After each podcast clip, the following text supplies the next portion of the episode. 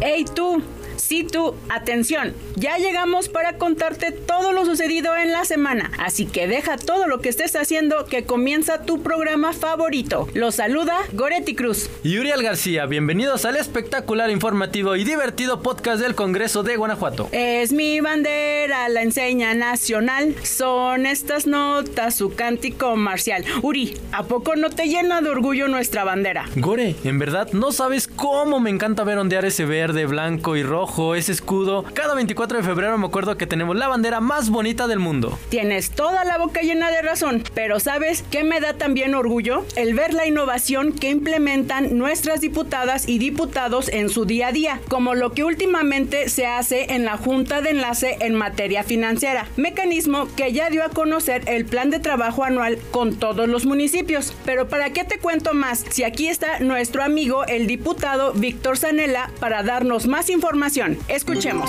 Esto nos va a permitir documentar eh, estas evidencias en cada uno de sus municipios que puedan servir a las presentes y futuras administraciones con buenas prácticas, con buenos métodos que haya servido para crecer sus ingresos propios. Entonces se va a hacer una evaluación permanente, tema de los ingresos, para que esto nos vaya permitiendo a nosotros como Congreso, pero también a ustedes como municipios, pues ir preparando los trabajos hacia el 2024 de sus leyes de ingresos, de sus presupuestos, ir marcando esa tendencia que el Estado ha tenido de ir creciendo en los ingresos propios municipales que les permita jugar para que la fórmula federal los ayude a crecer los ingresos que tengan. Pues prácticamente esto es el tema general que vamos a estar abordando. Vamos a estar permanentemente eh, regionalmente atendiendo los temas. Eh, la unidad de las finanzas y este poder legislativo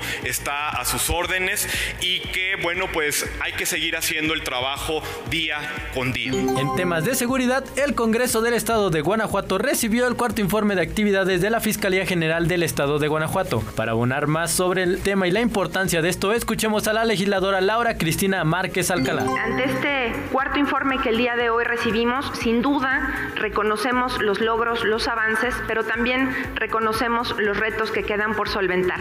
Estamos seguras, estamos seguros de que seguirá dándose una actividad comprometida de parte de la Fiscalía para continuar solventando las situaciones que puedan y deban ser atendidas desde el marco de competencia que así le corresponde por constitución y facultades de ley. Y en el marco de nuestras atribuciones como legisladores, seguir trabajando por el fortalecimiento institucional y legal, reitero, en busca del bien común y el beneficio de las familias de nuestro Estado. Es así que eh, agradecemos la entrega y recibimos con agrado el informe y estaremos haciendo un análisis puntual del mismo que dará a disposición de las y los legisladores de este Congreso para poder hacer la revisión de encargo y estaremos procurando el diálogo en manera subsecuente con usted, señor fiscal. Agradecer y reconocer por su conducto también a todo el equipo de colaboradores de la Fiscalía que sin duda enfrentan un reto, una función de la más alta envergadura como lo es la Procuración de Justicia. Nuestro reconocimiento, enhorabuena, y seguimos trabajando juntos de la mano para lograr que Guanajuato sea un estado cada vez más próspero, más armónico y en constante desarrollo. También la Comisión de Seguridad Pública y Comunicaciones visitó las instalaciones del Centro de Evaluación y Control de Confianza del Estado de Guanajuato. Esta visita se da como parte del plan de trabajo para analizar dos propuestas para modificar la ley del sistema de seguridad pública del Estado. Y es correcto, nuestro diputado Martín López Camacho nos cuenta más sobre este tema. De verdad es que después de ver lo que sucede en el centro, cuál es el proceso, qué implica, sí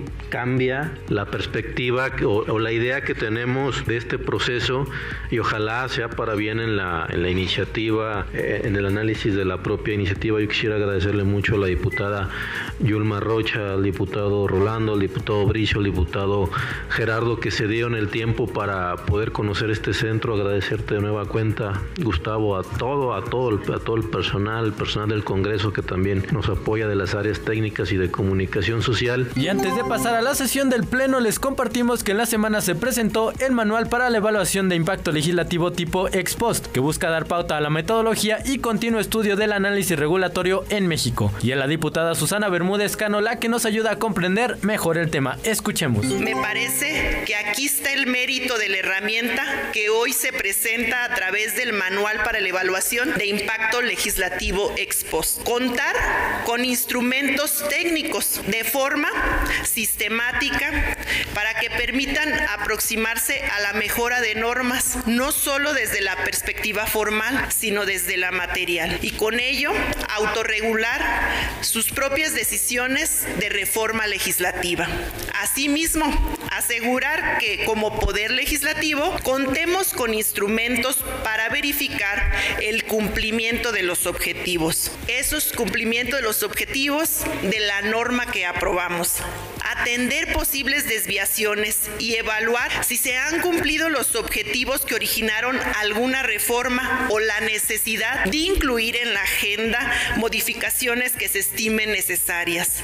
La riqueza del ejercicio está tanto en el análisis de aquello que requerirá mejoras en la legislación en la entidad, como incluso en la autocrítica para enmendar posibles errores. Y ahora sí, empecemos con las aprobaciones del Pleno. Se exhortó a los 46 ayuntamientos del estado de Guanajuato para que garanticen el derecho humano de movilidad a personas con discapacidad y movilidad limitada, en específico en el servicio de transporte público. Para más información nos acompaña la diputada Margarita Rionda. Los municipios del estado de Guanajuato deben favorecer a la persona en la planeación, el diseño e implementación de políticas públicas, planes y programas en materia de movilidad. Y en el caso específico, a las personas con discapacidad y con movilidad limitada debemos de darles su derecho. La importancia de visibilizar la problemática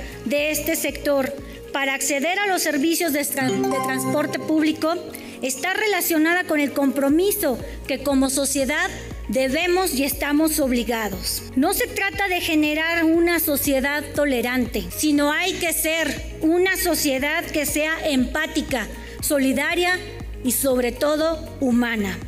No olvidemos que el derecho humano a la movilidad tiene entre sus finalidades la accesibilidad a las calles, a los sistemas de transporte en igualdad de condiciones, así como eliminar factores de exclusión o discriminación al usar los sistemas de movilidad.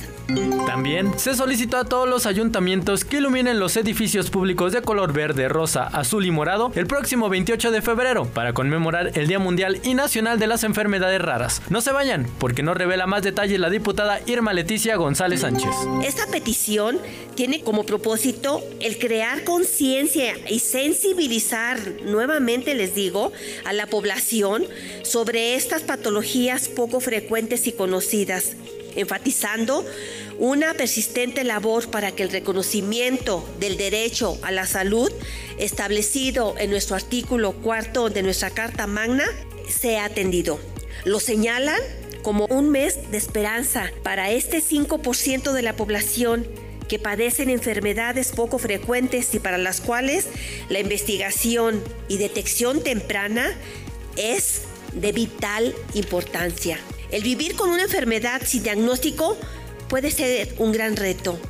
El no contar con un diagnóstico acertado es la angustia y es el estrés que sienten los pacientes, los padres de familia y toda la familia, no nada más los padres. La iluminación de los recintos públicos sea para dar voz a los enfermos, que sea para visibilizarlos, que sea una forma de impulsar la investigación diagnóstico y tratamiento para quienes tienen este tipo de enfermedades. El color verde, rosa, azul y morado son los colores que identifican la lucha que sostienen las personas con enfermedades raras y sus familiares. Recuerda que los miércoles en punto de las 5.30 de la tarde tienes una cita importante para sintonizar el programa Así es la ley por TV4 y nuestras redes sociales. Y también los invitamos a escucharnos los domingos a las 10.30 de la noche en la hora nacional. Ya se la saben, en su estación de radio preferida. Lamentablemente nuestro tiempo se ha terminado, pero puedes seguir la actividad del Congreso por nuestras redes sociales. Estamos en Facebook Facebook, Instagram, Twitter, YouTube, Spotify y TikTok como Congreso GTO. Y tenemos más de mil razones para que no te pierdas nuestro siguiente programa. Les adelantamos un poquito. La cultura va a estar a todo lo que da en el Congreso. Esperen los detalles pronto. Abrazos y besos para todos. Hasta, la, próxima.